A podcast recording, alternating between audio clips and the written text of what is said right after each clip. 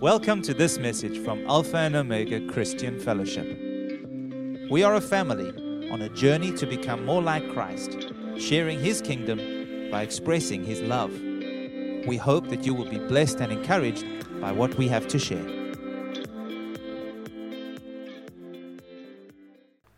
All right. My message to you this morning is lost and found. Today we're going to talk about lost and found.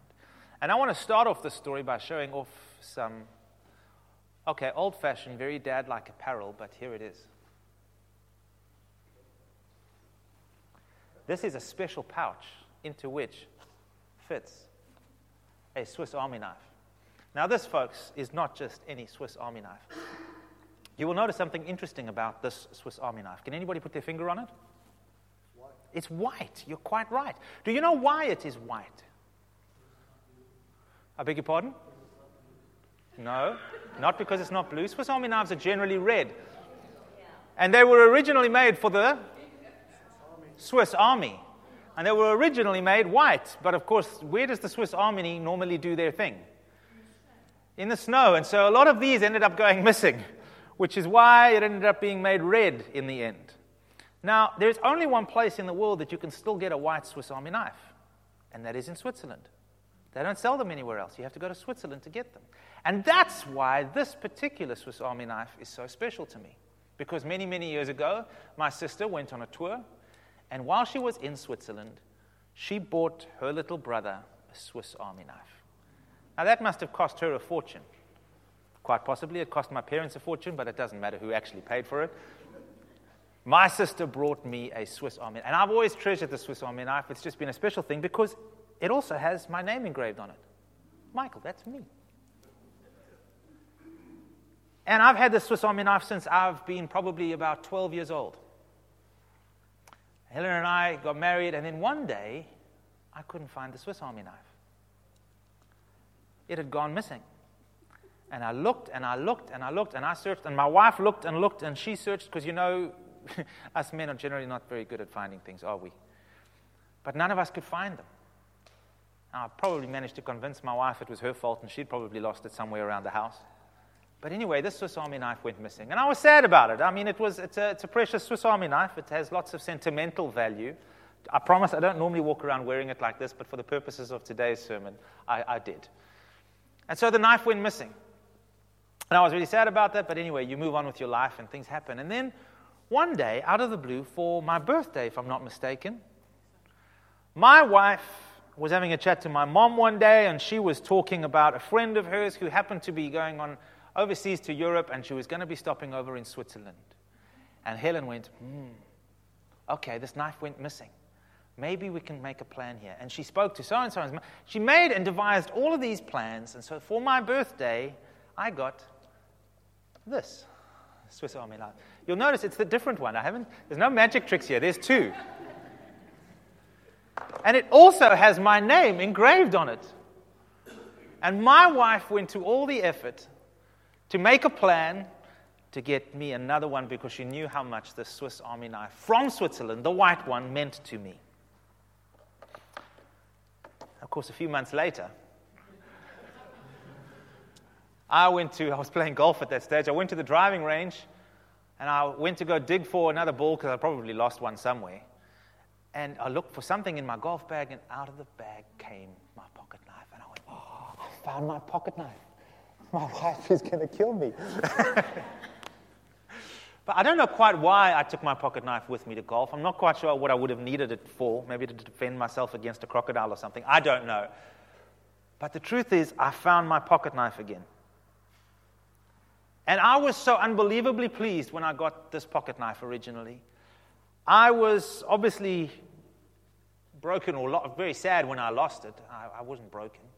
But again, I was absolutely overwhelmed with gratitude to my wife when I got this one because she knew it meant something to me and she went to special effort to arrange and to make a plan for me to get another pocket knife just like the one I had. And then, of course, I was overjoyed again when I found the original pocket knife. Now, let me ask you a question. Which one do you think means more to me? Ah.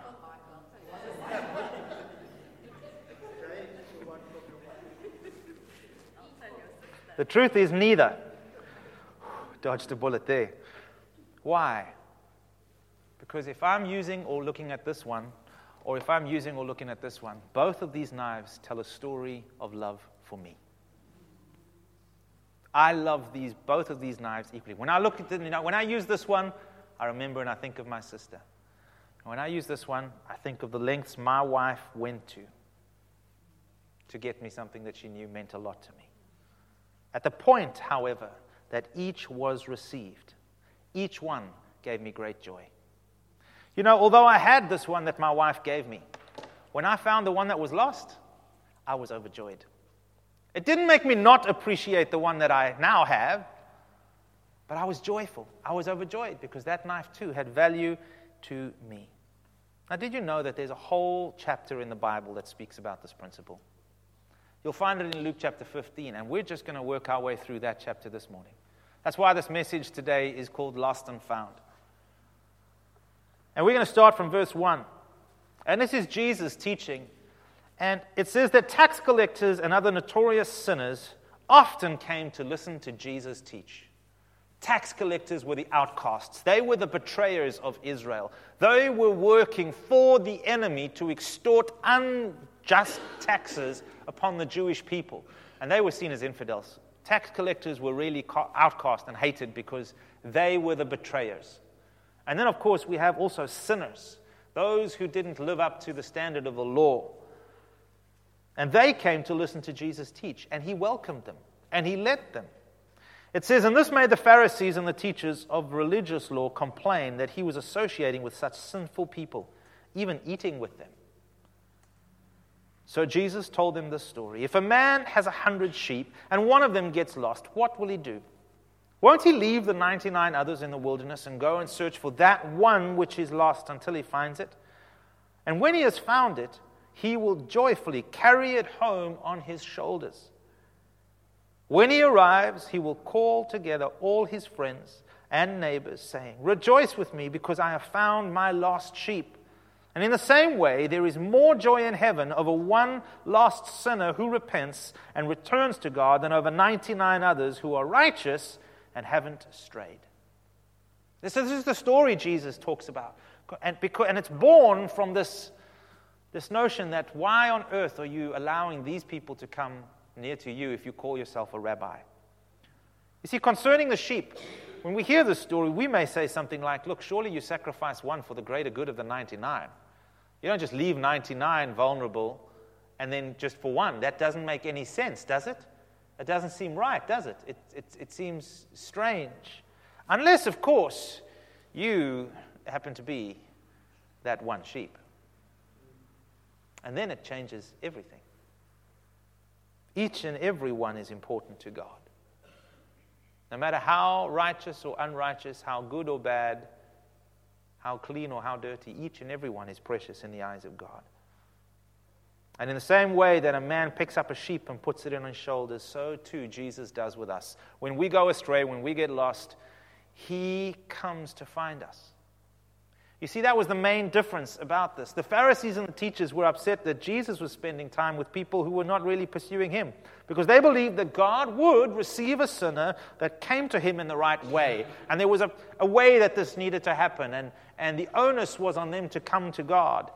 But Jesus reveals the heart of God by not just receiving, but by pursuing, going after the lost sheep, pursuing it, looking for it, trying to find it. And same way today, God pursues the hearts of those who are distant to Him, calling them to repentance. And this is the wonderful difference that we serve a God. We've sung a song this morning God, I'm running for your heart. Guess what? He's running for yours.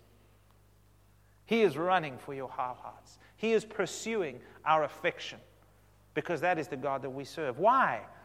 Because each and every one is precious in His sight. Precious dearly loved, valued, treasured. You see, we don't become loved or treasured by God when we get saved. We just awaken to the fact that we are loved and treasured by God. We welcome His love into our lives. But there's not a person in this world who God does not deeply love and cherish. Now, concerning this whole idea of there being more joy for the one that was lost, why? Why is there more joy? I mean, some those other sheep didn't stray, they didn't do anything wrong. Surely God should be more joyful over that one, right? The man should be happy about all these very obedient little sheep. The simple reason he was overjoyed is because they were lost. The one was lost, and now it is found. The joy comes in the fact that it was, there was a mourning, there was a grieving that went on because of the precious one that had been lost and now was found. Was dead, but now is alive. And the question I have, and the question we need to answer this morning is do we share in that wonderful joy of the Father? That when one is found, there is joy. Do we value that lost soul the way He does? You see, folks, you don't rejoice over finding what you already have, do you? You rejoice in finding what you have lost. Many of us go through this on a regular basis. It's either your car keys or your cell phone. I know in my house, Helen always says, Have you seen my cell phone? Can you phone it quickly, please? Oh dear, I've left it on silent. and then the search begins. And she's happy when she finds it. She's not happy for her cell phone now, it's right there next to her. But there's joy in the discovery in the coming back, in the, in the being restored to something that was lost. Jesus goes on to tell another very similar story.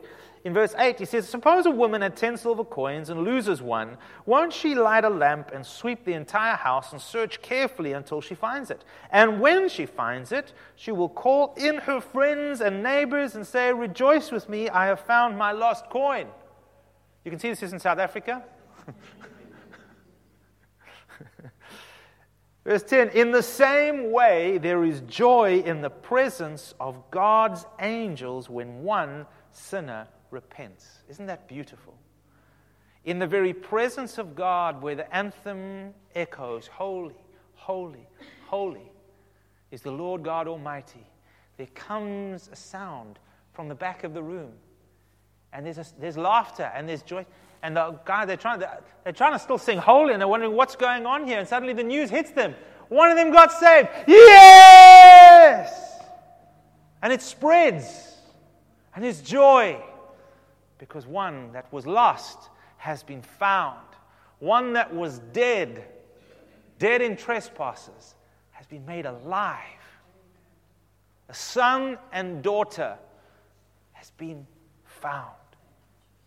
There is great joy in heaven when hearts turn towards God. And the question I'm asking you today is to think deeply inside yourself, honestly and sincerely do we really, genuinely share that joy? Or do we treat it as information? Sobering question because it reveals to us the state of our heart. So and so got saved. Oh, that's great. Wonderful. Oh, I'm glad. I'm happy for them.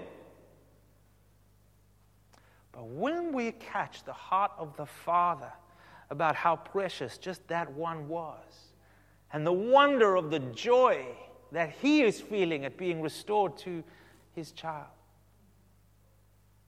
man, if we really shared that joy in such a deep way, surely it would change something within us when we begin to look at those who are lost. Jesus goes on to share another story and to really drive this point home. And we're going to look at that story this morning. It's fitting that it's Father's Day too. Let's carry on from verse 11. To illustrate the point further, Jesus told them this story. A man had two sons. A younger son Sorry, the younger son told his father, I want my share of your estate now before you die. So his father agreed to divide his wealth between his sons. A few days later, this younger son packed all his belongings and moved to a distant land, and there he wasted all his money on living wildly or wild living. Old, older translations call it prodigal living. You see, what we see here is a son whose heart had departed from his father. He valued other things more than intimacy with his dad. He valued his own way, he valued wanting to do what he wanted to do, how he wanted to do it. He wanted to take all the father that the father could give him, however. But having received that, he wanted to do his own thing his own way. And instead of remaining under the protection and the provision that came with being submitted to the Father's will, he wanted to do his own thing. He wanted to do what was good in his own eyes for himself. And so we see what happens the self centeredness, this desire to want to do what I think is right, what I think is best for me. Now I've got the means to do it. You know what means does, by the way? It simply gives you the options to do what you've always wanted to do, what, to reveal what is truly in your heart. That's what means does. You give somebody money, you'll find out what's truly in their heart. Let me put it a different way. You want to know what's precious and valuable to you? Take a look at your credit card statement. Take a look at your bank statement. That'll tell you what's truly important to you. Let's carry on. Oh, let me make this point. Can you imagine the pain that, must have, that this father must have endured? His son comes, he says, Dad, I want my inheritance. He says, All right, fine, I'll give it to you. And the next thing, he takes up sticks and he leaves. And he goes, Thanks, Dad, ciao. And off he goes. Nothing the father can say, nothing the father can do. Deep sadness. But thankfully, this is not where the story ends. About the time when his money ran out, a great famine swept over the land, and he began to starve. And he persuaded a local farmer to hire him, and the man sent him into his fields to feed the pigs. The young man became so hungry that even the pods he was feeding the pigs looked good to him, but no one gave him anything. So, in other words, he now entered a way of life, having spent and squandered and made foolish decisions. He entered a way of life which you could say was, was he was suffering. He was now suffering the consequences of his decision. And that last sentence really sums it up. No one gave him anything. The man was isolated. He had isolated himself. He had drawn himself and withdrawn from those beautiful relationships around him. Now he was alone. He didn't feel he could go to anybody. No one was there to help him. Nobody was going to step in to give him a hand.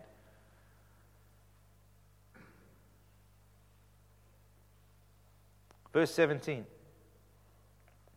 When he finally came to his senses, he came to his senses. He had a realization. What he once perceived as restrictive, uh, what he once perceived as perhaps controlling, he now recognized was a place of love and of blessing and of safety for him. So, where did his heart yearn to return to once everything was going wrong? It was the very place that he once wanted to get away from It was the very place that he once turned his back on to go his own way. He realized that going his own way was causing him pain and isolation. And Proverbs 18:1 speaks into this. It says, "He who isolates himself seeks his own way. He rages against all wise counsel." I'm sure you've seen this. People, when they want to do their own thing, they don't want to follow, they don't want counsel. They begin to separate themselves, they begin to distance themselves so that they can do their own thing. So when he came to his senses, he said to himself, At home, even the servants have food enough to spare, and here I am dying of hunger. I will go home to my father and say, Father, I have sinned against both heaven and you. I am no longer worthy to be called your son. Please take me on as a hired servant. And so now we see how deep and how dark this place of deception had come. And this is so often what we do with God. We try to draw near if we feel guilty or condemned. Uh, we know we've messed up. We know our hearts have departed. We know we haven't been doing what we ought to be doing.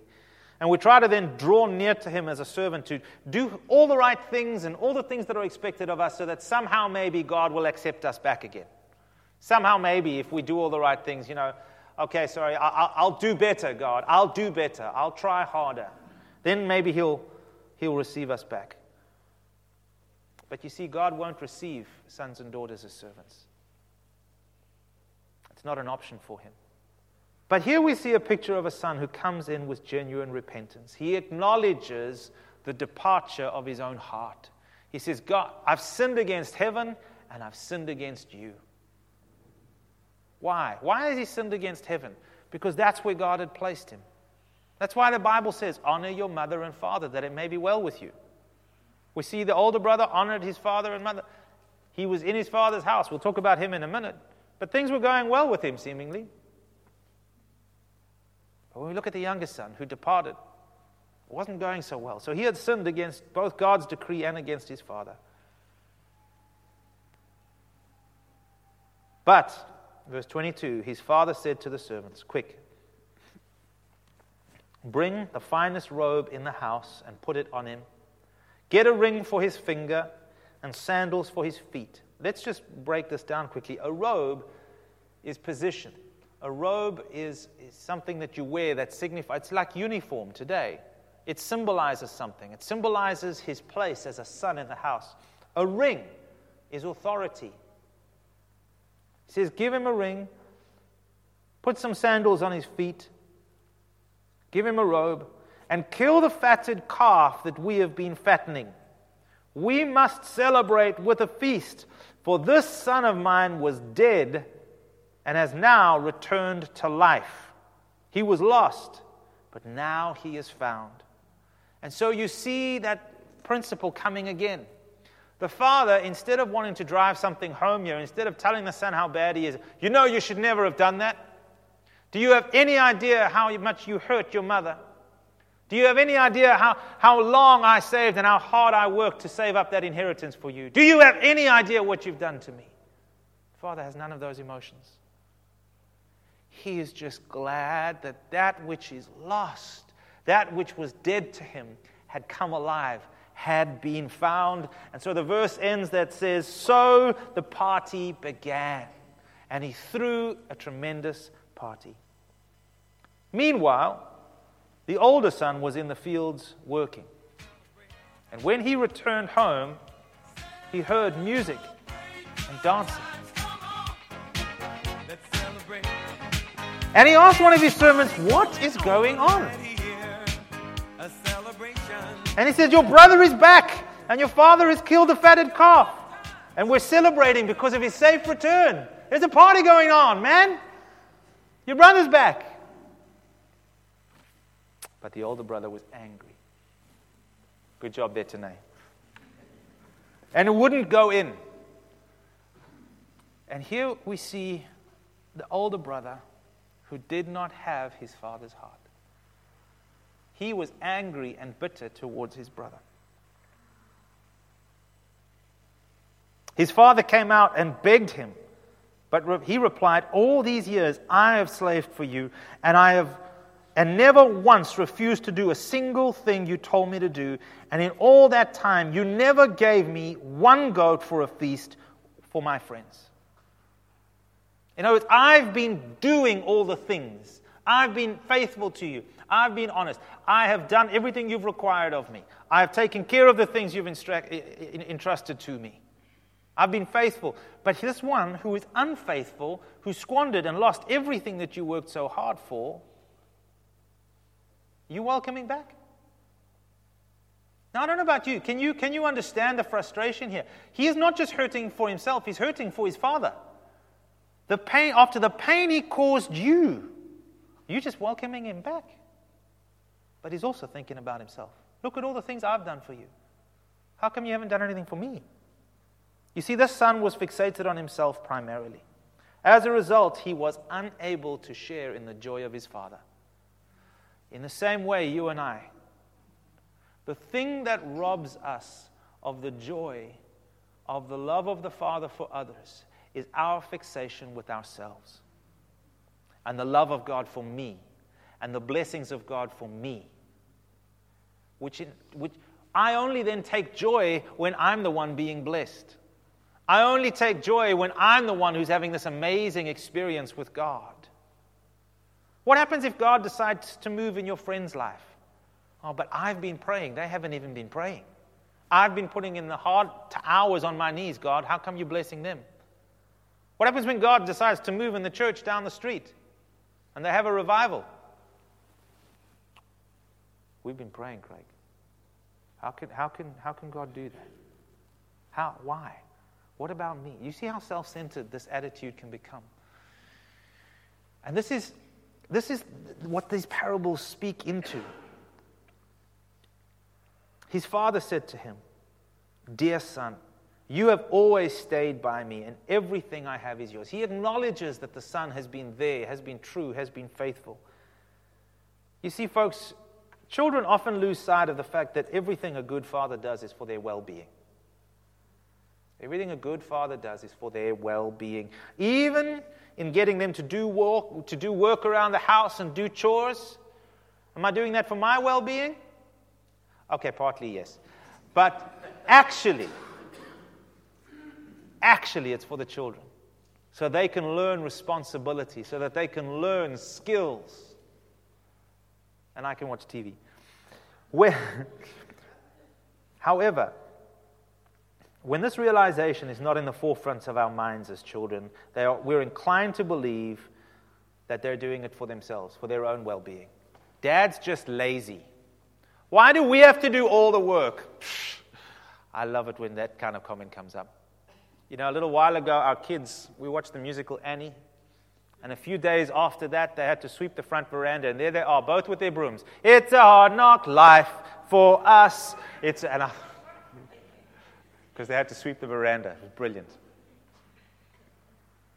You see, we fail to realize so often that our parents are preparing us for that which lies ahead. God is preparing us for that which He's prepared for us.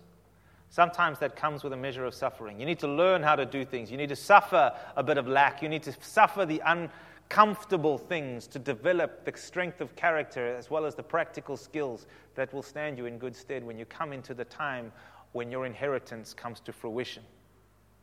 If I just keep doing everything for my little girls, they're not going to grow up. They're not going to grow up. They need to learn how to fight their. They come home, tell us about this bully or that person or this friend who said this. All right, what are you going to do? What are you going to do? I know, I, know, I know cases where a mother will phone another mother and say, Your child just did this today. What's your point? Are you going to fight their battle for them? How are, you teach them how to respond. What is this? I'm not getting involved. Teach them how, raise them. Final verse.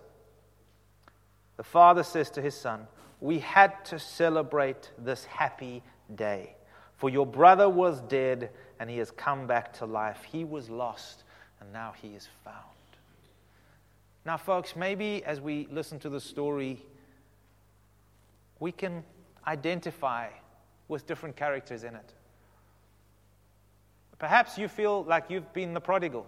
You've been on the run. You've decided you want to do your own thing. Maybe you recognize yourself as the older brother and you carry a measure of resentment towards God, towards spiritual oversight.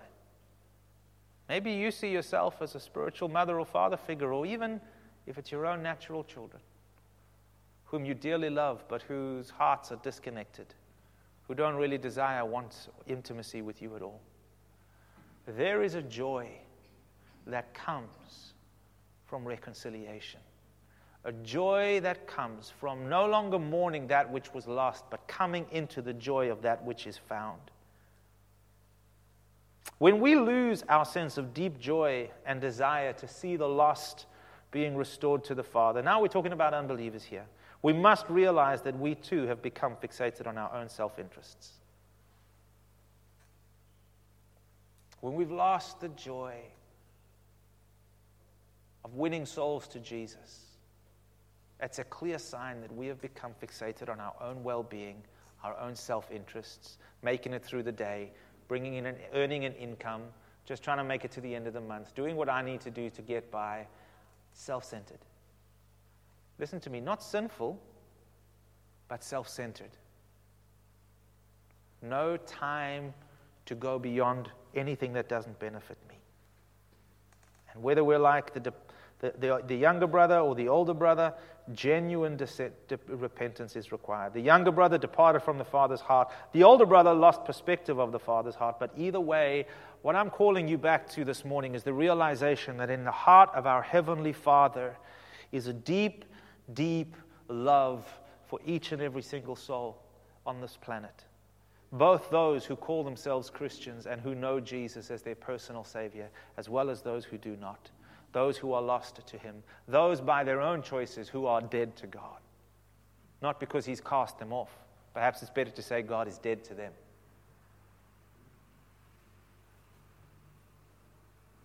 You know, you don't find joy in finding something that was never valuable to you.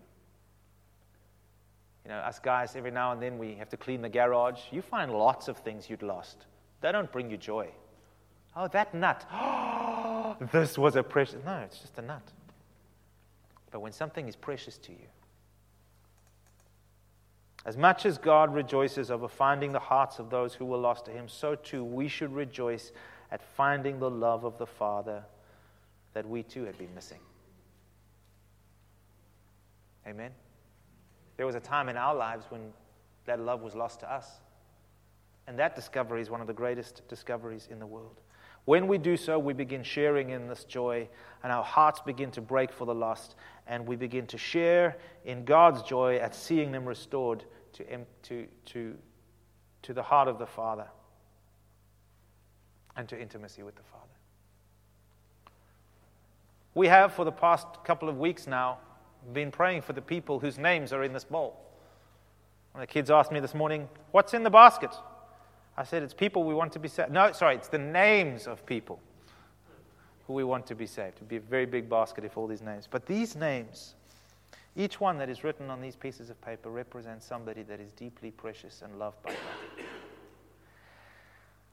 And the whole reason we're doing this is because we want to share in His compassion and His mercy and His love for these people so that we too can share in His joy when they are ushered into and come into saving faith in Jesus Christ.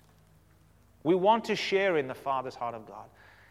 And part of this is because we want to cultivate that heart. You see, maybe some of us have recognized or realized that we have been preoccupied with ourselves. So preoccupied that we've lost sight of reaching out and sharing the wonderful, powerful news of the gospel with others. And so this is serving as a reminder to us every week. But it's also an opportunity for us every week to align our hearts once again with the love of God the Father for each and every person represented here. As we do so, guess what? That love for them begins to grow and be cultivated in our hearts. And so I want to ask you to stand with me this morning as we on this Father's Day, lift these individuals up to the Father of all creation in prayer. And this morning we say, Father God, we want to thank you for the fact that we have tasted the wonder of your love. Thank you that you have welcomed us into your family. Thank you that the forgiveness of Jesus Christ has become ours, that we have received salvation. And Lord, this morning we want to lift to you, Father, and bring to your remembrance the many that are represented within this basket, Lord God, the many names, each of whom you know deeply and intimately, and love deeply. But, Father, who perhaps do not know you. And we want to pray for these individuals this morning. We want to pray, number one, for a softening of their hearts towards you, Heavenly Father. We want to pray, Lord God, that the fears, the insecurities that keep them from coming to you, Lord God, that you would begin to speak into those areas of their lives. Begin to break the lies of the enemy and prepare the ground, Lord God, for the seed of your word. May they have realizations that the things they have lent on and put their faith in and trusted in as knowledge are not true and are unstable. And may their quest for the truth, Father God, lead them to you. Father, we pray that you would send along their path those who would speak to them the truth of your word, those who would demonstrate to them the unconditional nature of your love. We pray, Heavenly Father, that you would continue to give us a burden, Heavenly Father, to pray for them, to lift them to you daily. Lord, we pray that you would dispatch angels, Lord God, that they would begin to tear down even the strongholds, Father God, that hold their minds and their, and their hearts in bondage and in captivity, Father God. We want to pray that your freedom and the liberty of your love would come into their lives in the mighty name of Jesus. We pray for the prodigals, those who may have known you, those who may be offended with you, those who have been hurt through the church, those who have turned their back on you. And we pray, Father God, that according to your word, they would come to themselves, that they would have a realization, Heavenly Father, that you are good, and that they would draw near and come into your mercy and into the flow of your grace. We pray this morning for true and sincere repentance for every one of these people. That repentance would be granted, that you would enable, open their eyes to see, open their ears to hear, and their hearts to receive the love of Jesus Christ and to come into your kingdom and become sons and daughters of the Most High God. In the mighty name of Jesus, we pray. Amen. Amen. Furthermore, Lord God, we also pray that you would continue to work in our hearts concerning the lost around us. That you would continue, Father, providing us with opportunities to share your love, to invite somebody, whether it be to church or into a loving relationship with you. Help us to spot opportunities to be your mouthpiece, Lord God, and give us the boldness, I pray, to do so. In the mighty name of Jesus, that we may be partakers in the joy that you feel when the lost come back into intimacy with you. We pray this and we thank you for this today in Jesus' mighty name. Amen. We hope that you've enjoyed this message. For additional resources and more information, come and visit us at alphaomega.org.za.